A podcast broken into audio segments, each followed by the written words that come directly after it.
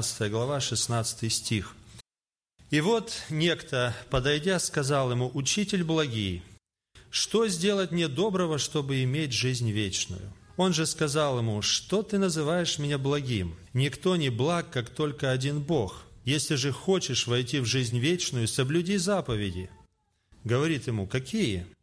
Иисус же сказал, «Не убивай, не прелюбодействуй, не кради, не лжесвидетельствуй, почитай отца и мать и люби ближнего твоего, как самого себя». Юноша говорит ему, «Все это сохранил я от юности моей, чего еще не достает мне?» Иисус сказал ему, «Если хочешь быть совершенным, пойди продай имение твое и раздай нищим, и будешь иметь сокровища на небесах, и приходи и следуй за мною».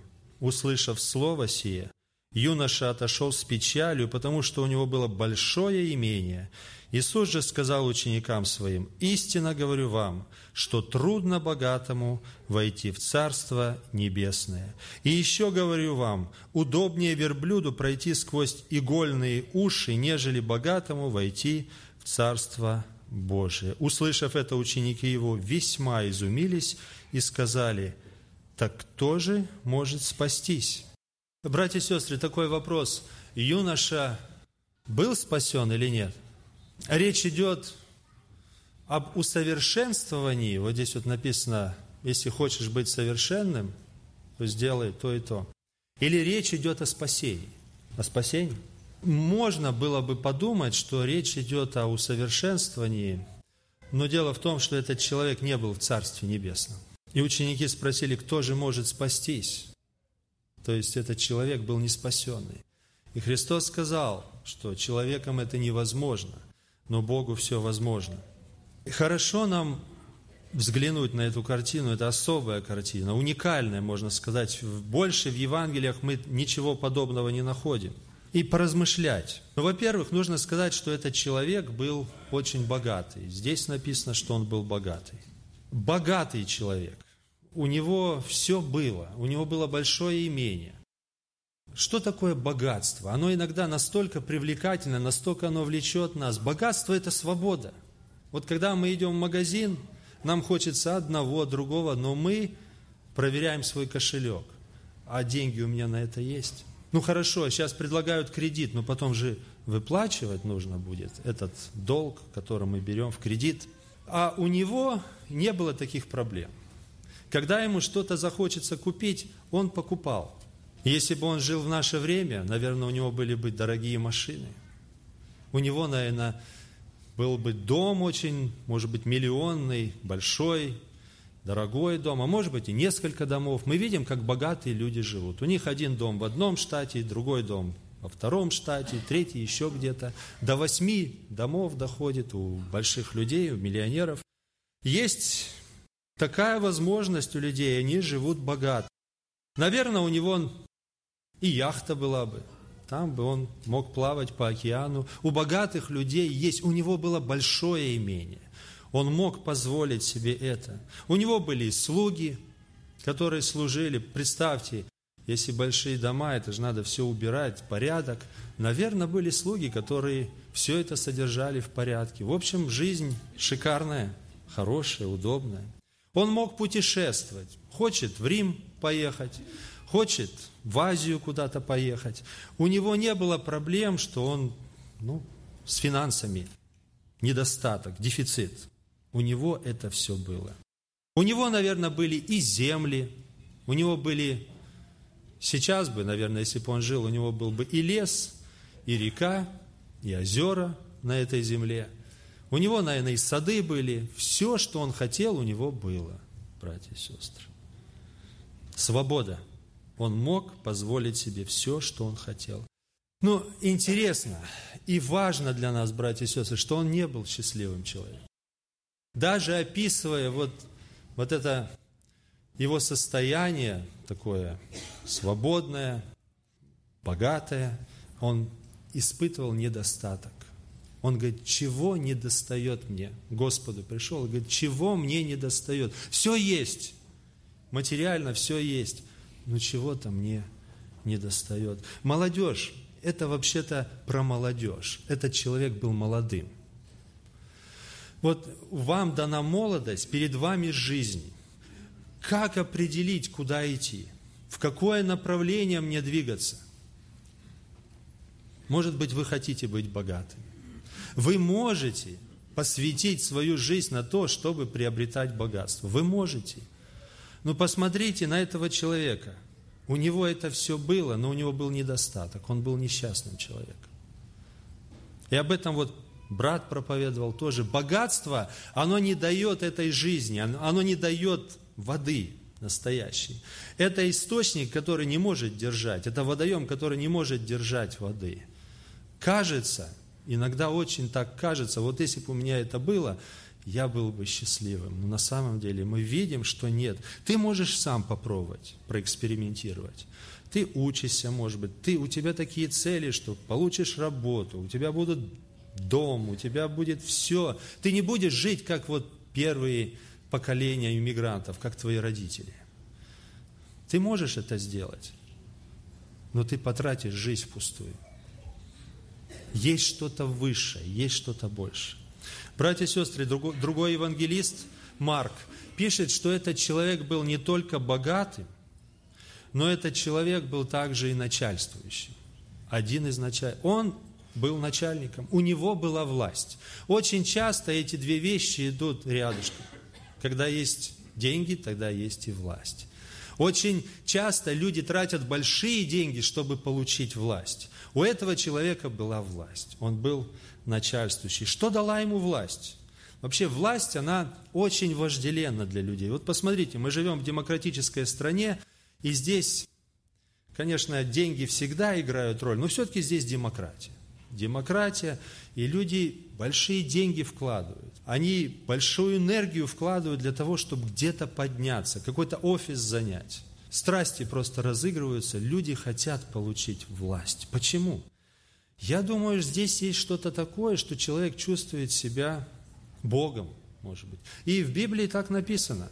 Бог обращается а, к старейшинам народа израильского, и он говорит, вы боги. В какой-то степени человек себя чувствует именно вот так. И вот поэтому, наверное, власть настолько вожделенна, что люди хотят управлять людьми, они хотят управлять судьбами. И у этого человека это было – мало у кого есть. Большинство людей не начальствующие, но он начальствовал. У него это было.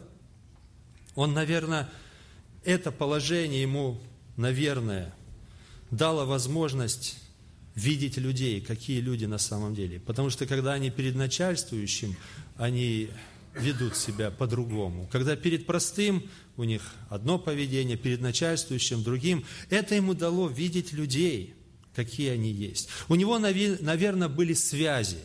Он мог заходить высокопоставленным другим, ровня ему, может быть, даже к первосвященнику мог спокойно зайти. У людей, у которых есть власть, у них есть связи. У него была сила, братья и сестры. Власть – это сила. По-английски оно просто так и звучит – power – сила, когда есть власть. Но в то же самое время этот начальник – стоял перед простым человеком, который не имел где голову преклонить, который ходил по пыльным дорогам. Учитель, простой учитель, если так вот в социальном сословии Иисус Христос был очень простым, бедняком, можно сказать. И он стоял перед ним и говорит, что мне не хватает, что мне не достает. Молодежь, к вам тоже обращение.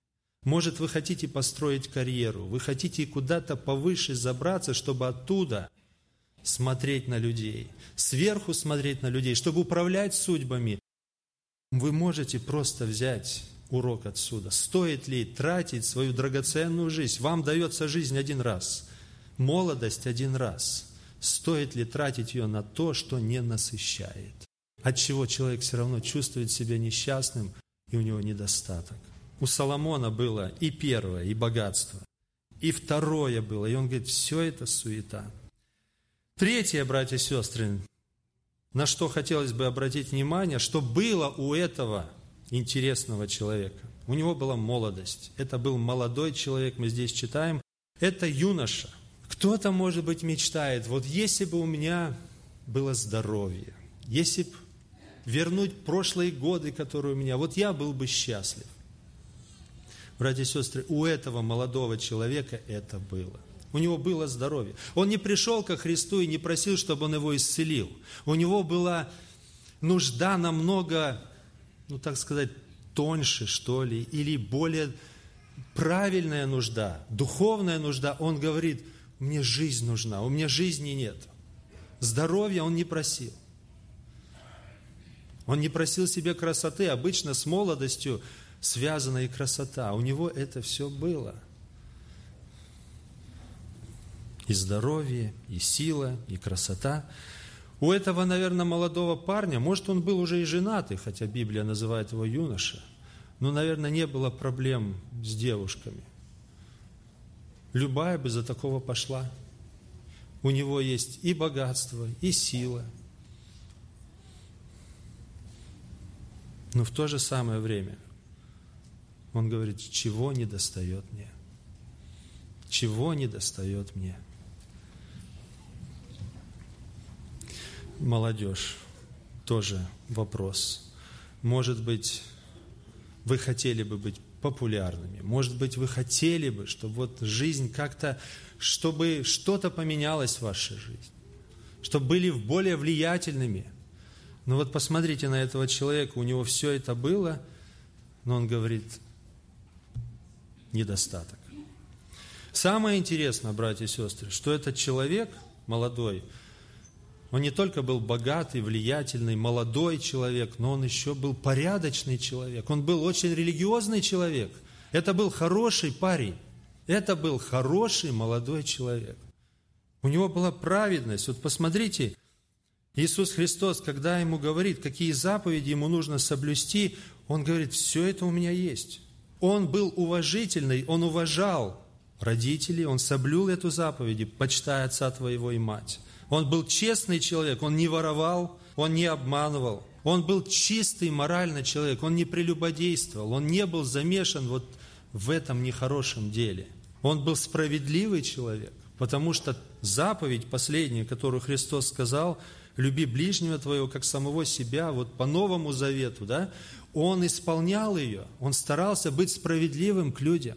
Это был очень даже порядочный человек, и когда я смотрю на него, я вижу перед собой образ апостола Павла или Савла. Савл, он говорит, я был, как там написано, в правде законной, непорочный. Я даже думал, может, это был Савл, который подходил к Иисусу. Но это спекуляция, конечно. Человек, который вот все это имел, но жизни нету. Он говорит, что мне сделать доброго, чтобы иметь жизнь вечную? Жизни нет, он живет на земле, все, но настоящего нет. Сухо. Воды этой нету. Тогда Иисус Христос ему предлагает совершенство. Он говорит, если хочешь быть совершенным, сделай вот это, вот это и вот это. Что такое совершенство? Я посмотрел, это вот слово по-гречески звучит как телес, и оно переводится как законченный, полный, совершенный. То есть Иисус Христос говорит о целостности – вот ты себя окружил определенной системой. С одной стороны у тебя богатство, с другой стороны у тебя власть, с третьей стороны у тебя молодость, силы, здоровье. С четвертой стороны ты порядочный человек, ты религиозный человек, ты стараешься быть хорошим. Ты все это имеешь, и ты хочешь что-то добавить. Посмотрите, какой у него вопрос – что мне не достает, что мне нужно сделать доброго. То есть, чего вот я обставил себя вокруг, что-то мне нужно еще добавить к тому, чтобы я стал счастливым. Но представляете, какой поразительный ответ Иисуса Христа. Он говорит, тебе надо от всего этого отказаться. От твоей системы отказаться и принять ту праведность, которую я тебе предлагаю. Тебе нужно отказаться от богатства. От богатства – которая дает столько свободы, отка... да, отказаться. От власти тебе нужно отказаться. И вместо власти подчиниться мне. Тебе нужно отказаться от благополучия твоего. Другими словами, братья и сестры, Христос этого не говорил, но это так, и в Его жизни было, в Иисуса Христа жизни. И сейчас Он нам говорит об этом. Он говорит, стань похож на меня, юнош. Если хочешь быть совершенным, стань таким, как я. Потому что я имел богатство большое. Я имел богатство, то, что ты имеешь, это ничто по сравнению с тем, что я имел. Я управлял звездами, я управлял всей вселенной, это все было мое. Но я обнищал. Я обнищал для того, чтобы полностью зависеть от моего Отца. В руках Отца я чувствую себя счастливым. В руках Отца я чувствую себя совершенным, законченным, целостным. Я специально пришел на землю, обнищал, чтобы быть в руках Отца, чтобы зависеть полностью от Него. Ты знаешь, юноша, у меня была власть не меньше, чем у тебя. Когда Исаия видел Господа Саваофа в храме, он видел меня. Иоанн об этом пишет, что Исаия видел Иисуса Христа. Когда серафимы летали вокруг и говорили «Свят, свят, свят, Господь Саваоф». Саваоф – это воин, это победитель. У меня была власть, у меня были ангелы, которыми я мог управлять. И ты представляешь, юноша, я отказался от этой власти, чтобы стать рабом своему отцу.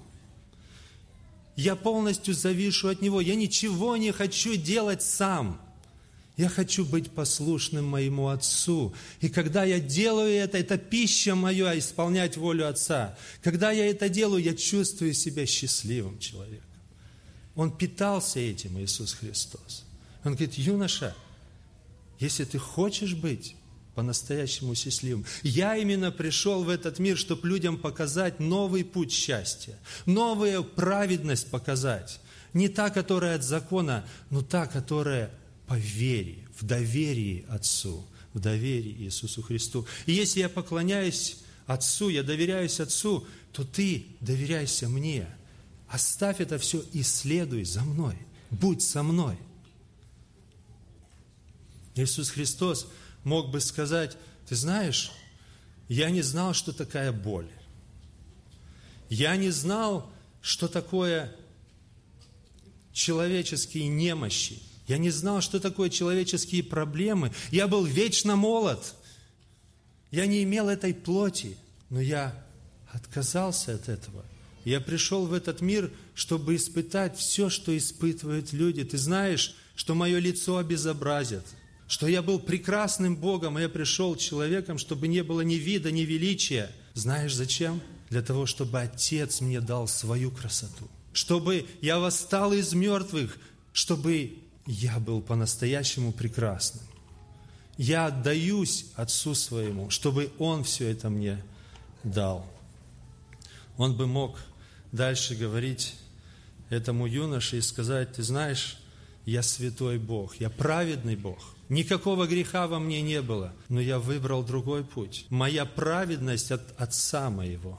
Я пришел для того, чтобы быть подчиненным полностью Ему, и поэтому я всегда в молитве нахожусь со своим Отцом. Я всегда хочу знать Его волю. Моя праведность не моя праведность. Он оправдал себя в духе, братья и сестры, написано. Он праведным не потому, что он такой праведный просто сам по себе, но потому что он всегда был послушен Отцу, и его праведность от Отца. Он показал нам этот путь, как быть по-настоящему праведными. Это зависеть от своего Отца. И он предлагает это этому юноше и говорит, если хочешь быть совершенным, будь похож на меня. Иди моим путем, которым я иду. Я подчиняюсь Отцу, ты подчиняйся мне. Все это оставь, эту твою систему, которой ты окружил себя, и следуй за мной, будь со мной.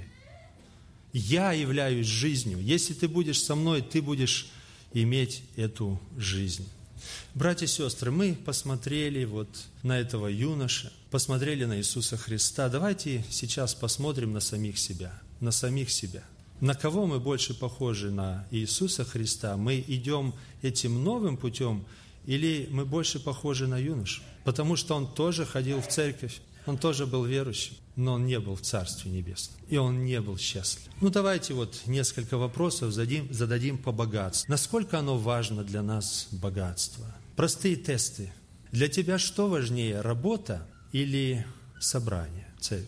Для тебя намного важнее благополучие, которое ты имеешь материальное, или же все-таки благополучие внутреннее? На что ты больше обращаешь внимание? на работу опоздать для тебя это тревожно? Ты переживаешь за то, чтобы не опоздать на работу? А опоздать в собрание? Пропустить рабочий день для тебя легко, а собрание? Вот сам себе ответь на вопрос. Что для тебя важнее? Братья и сестры, честно, что для тебя важнее? Работа или церковь? Там, где Христос, там, где двое или трое собраны, там я посреди вас. Я, я никого не ругаю, братья и сестры. Я просто хочу, чтобы мы честно подумали и сами себе задали этот вопрос. Что для тебя, дорогой друг, важнее? Босс твой, его задание, его а, требования или Христос? Ты можешь ослушаться своего босса, не делать то, что он тебе говорит? Потому что от него твой пейчек зависит. А теперь посмотри, а Христа ты можешь ослушаться? Что для тебя важнее? Кто для тебя более, более важен? Давайте дальше пойдем. Власть. Что для меня более важно, подчиниться Христу или чтобы все-таки по-моему было, так как я хочу? Что для меня важно, то, что говорят или как учат в церкви, или как я сам понимаю? Я держусь за эту власть, может, небольшой начальничек, но начальник – я хочу, чтобы было по-моему. Или я способен смиряться так, как смирялся Иисус Христос. Он полностью подчинялся своему Отцу. Жены, вам вопрос. Для вас что важнее? Подчиняться мужу или чтобы он все делал по вашей указке? Что для вас важнее? Вот добрые отношения со Христом или что все-таки по-моему было? Мужа, может быть, ни во что ставить. Главное, чтобы, по-моему, это все было. Значит, ты еще держишься за свою власть. Ты хочешь быть начальником, сестра. Мужья, вы священники в доме. Вы подчиняетесь Иисусу Христу. Вы понимаете, что у вас глава муж, глава Христос. Или же вы просто жилец в доме. Или все-таки ты понимаешь, что ты священник в доме. И от тебя зависит весь климат в твоей семье. Твоя ответственность, состояние духовное твоей жены. Твоя ответственность, состояние духовное твоих детей, на тебя возложено, муж. Ты понимаешь, что с тебя Христос просит. Ты понимаешь, что у тебя есть над тобою глава, что у тебя есть власть над тобою. И тебе не все равно, как выглядит твоя жена, как выглядят твои дети. Ходят они в собрание или не ходят. Ты капитан на этом корабле, и с тебя спросит Господь. Один папа не обращал внимания на своего сына. Сын просил, папа, поехали на рыбалку, поехали на рыбалку. А папа был занят, у него были свои приоритеты. Ну а потом, когда стало поздно, когда сынок подрос, папа купил удочку и сыну, и себе, хорошие удочки. Поехали, сынок. А сынок говорит, пап, ну я ж понимаю, ты хочешь просто со мной провести время. Время ушло. Когда я просил, ты не хотел, а теперь мне с тобой неинтересно. Мы понимаем, что души – это намного ценнее, чем вот все, что здесь есть. Если говорить о молодости, о красоте, что для нас ценнее – выглядеть красиво перед Богом или перед людьми? Вы знаете, что драгоценно перед Богом, сестры? Что драгоценно? На что Он смотрит? Или вам больше, или вас больше интересует то, чтобы вы выглядели хорошо перед людьми? Что вас больше интересует, и братья, и сестры? Быть молодым внешне или чтобы наш внутренний человек обновлялся день ото дня? Чтобы внутри мы были молодые. Есть ли эти порывы молодости, есть ли эти порывы юности, есть ли это чувство первой любви, есть ли мечта, есть ли желание что-то совершить для Господа, или это все уже где-то на кладбище, вы уже старые внутри, постарели. И самое интересное, братья и сестры, давайте обратим внимание на праведность. Какая у нас праведность? Праведность Иисуса Христа или праведность юноши? Есть два рода праведности. Как часто мы встречаем такой вопрос. А где это написано? Когда что-то в церкви говорится, как-то учится, есть какие-то правила. И часто говорят, а где это написано? Еще так говорят, вы как книжники и фарисеи поступаете, вы новые заповеди придумаете. Братья и сестры, Христос подпадает под эту категорию. То, что Он сказал этому юноше, ни в одной заповеди не написано. Продай имение твое, раздай нищим и приходи, следуй за мной. Он тоже, значит, книжник. Он тоже что-то придумывает. Братья и сестры, очень важно понять, что истинное христианство – это не книжное христианство. Истинное христианство – это жизнь со Христом. Это о чем и первый брат говорил. Это значит непрестанное общение с Ним. Это следовать за Иисусом Христом. И в Библии абсолютно невозможно все написать, то, что мы должны делать. В Библии Библия имеет в виду, что мы будем жить со Христом. Весь Новый Завет, он направляет нас к тому, чтобы мы жили со Христом, чтобы у нас личные отношения, чтобы Он нам говорил то, чего, может, даже здесь и не написано. Знаете, Дух Святой никогда не противоречит Библии, потому что Он написал, но в то же самое время Он не ограничивает себя только Библией. Простой пример. В Библии ничего не написано ни про машины, ни про печатное слово, ни про компьютера, но тем не менее Дух Святой всем этим пользуется, братья и сестры. Дух Святой может нам говорить то, чего здесь не написано.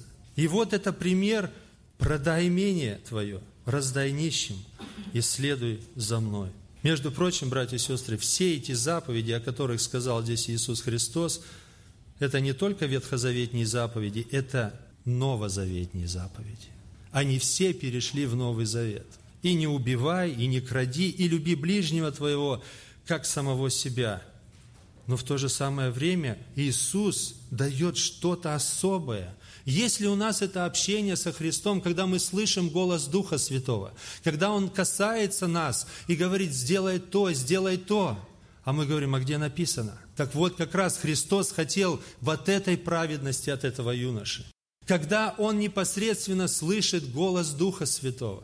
Или мы отдали Духа Святого куда-то другим деноминациям, он нам не нужен. Мы баптисты, мы только смотрим, что написано, что не написано. А где Дух Святой? Чем ты отличаешься от юноши, брат или сестра? Чем ты отличаешься от юноши? Или ты говоришь, я все соблюл, я не пью, я не курю, я не обманываю. А где жизнь? Жизнь есть настоящая?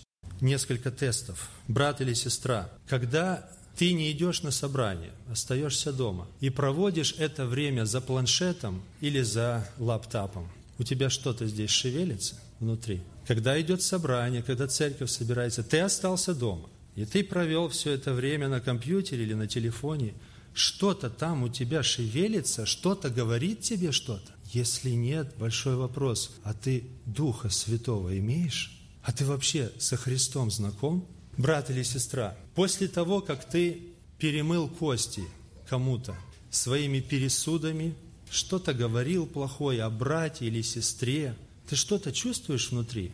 Ты чувствуешь, что тебе тяжело, что тебя кто-то осуждает, обличает. Или для тебя это норма, ты ничего не чувствуешь? Большой вопрос. А у тебя Дух Святой есть, а Христос живет в твоем сердце? Когда в церкви есть какие-то установления, есть правила и о внешности, и о внутренней жизни. И когда уже братья подходят и помогают, или сестре, или брату, тебе нужно или внешность поменять, или поведение поменять твое. Тебе помогают. Может быть, Дух Святой работает, но еще со стороны. А ты говоришь, вы книжники, вы фарисеи, а где написано? Вопрос. Брат, сестра, а у тебя Дух Святой есть? Он тебе ничего не подсказывает – и когда тебе пастыря подходят, братья из совета, служителя, и говорят, сестра или брат, надо поменяться, вопрос, ты не реагируешь, ты наоборот в противление идешь, ты начинаешь возмущаться, у тебя дух совсем не тот, не тот, который был у Христа, который покорялся. У тебя Дух Святой есть? Братья и сестры, апостол Павел, когда приходил в любой город – во время его проповеди, во время его миссионерских путешествий, он начинал с синагог. Он шел туда, где чтят Бога, хоть что-то знают о Боге. И он оттуда начинал проповедовать. Братья и сестры, у меня такая мысль. Она вызвана переживанием. Может быть, сейчас надо с церквей начинать. Есть люди, которые Христа совершенно не знают. Они как этот юноша, они это, это, это, это делают, а жизни нету. Со Христом там никаких отношений, ни, никаких... Сегодня собрание закончится, может кто-то уйдет в печали. Как этот юноша отошел в печали. Почему печаль? Потому что он Христа не послушал. Он сказал, что это сильно радикально. Я на это не готов. Надеюсь, что потом он, подумав, все-таки переоценил, потому что этот недостаток никто не восполнит, кроме Христа. И надеюсь, после того, как Дух Святой сошел на учеников, после того, как Евангелие стало распространялось, Бог совершил чудо в его сердце. Надеюсь на это, братья и сестры, как в твоей жизни. Совершится ли это чудо? Наступит ли настоящее христианство? Или будет вот это книжное? Потому что мы дети верующих родителей. Мы в этом родились, мы этому научены. Или же ты откроешь для себя настоящего Христа. И все это зависит от вопроса, кто для тебя Христос. Если он просто добрый учитель, как этот юноша назвал Иисуса, учитель благий, а Христос его поправил, только Бог благ. Ты ко мне обращаешься как к учителю или как к Богу. Если Христос для тебя является действительно Богом, тогда все становится на свои места. А если Он только добрый, может быть, добавить добренький учитель, ты себе Христа сделал сам, как идола. Для тебя Он добрый, хороший, только учитель то и жизнь будет твоя такая. Его можно слушаться, а можно не слушаться. Можно отойти. Но знай, дорогой брат и сестра, счастья не будет. Будешь в печали. Как был в печали, так и останешься в печали. Мы помолимся.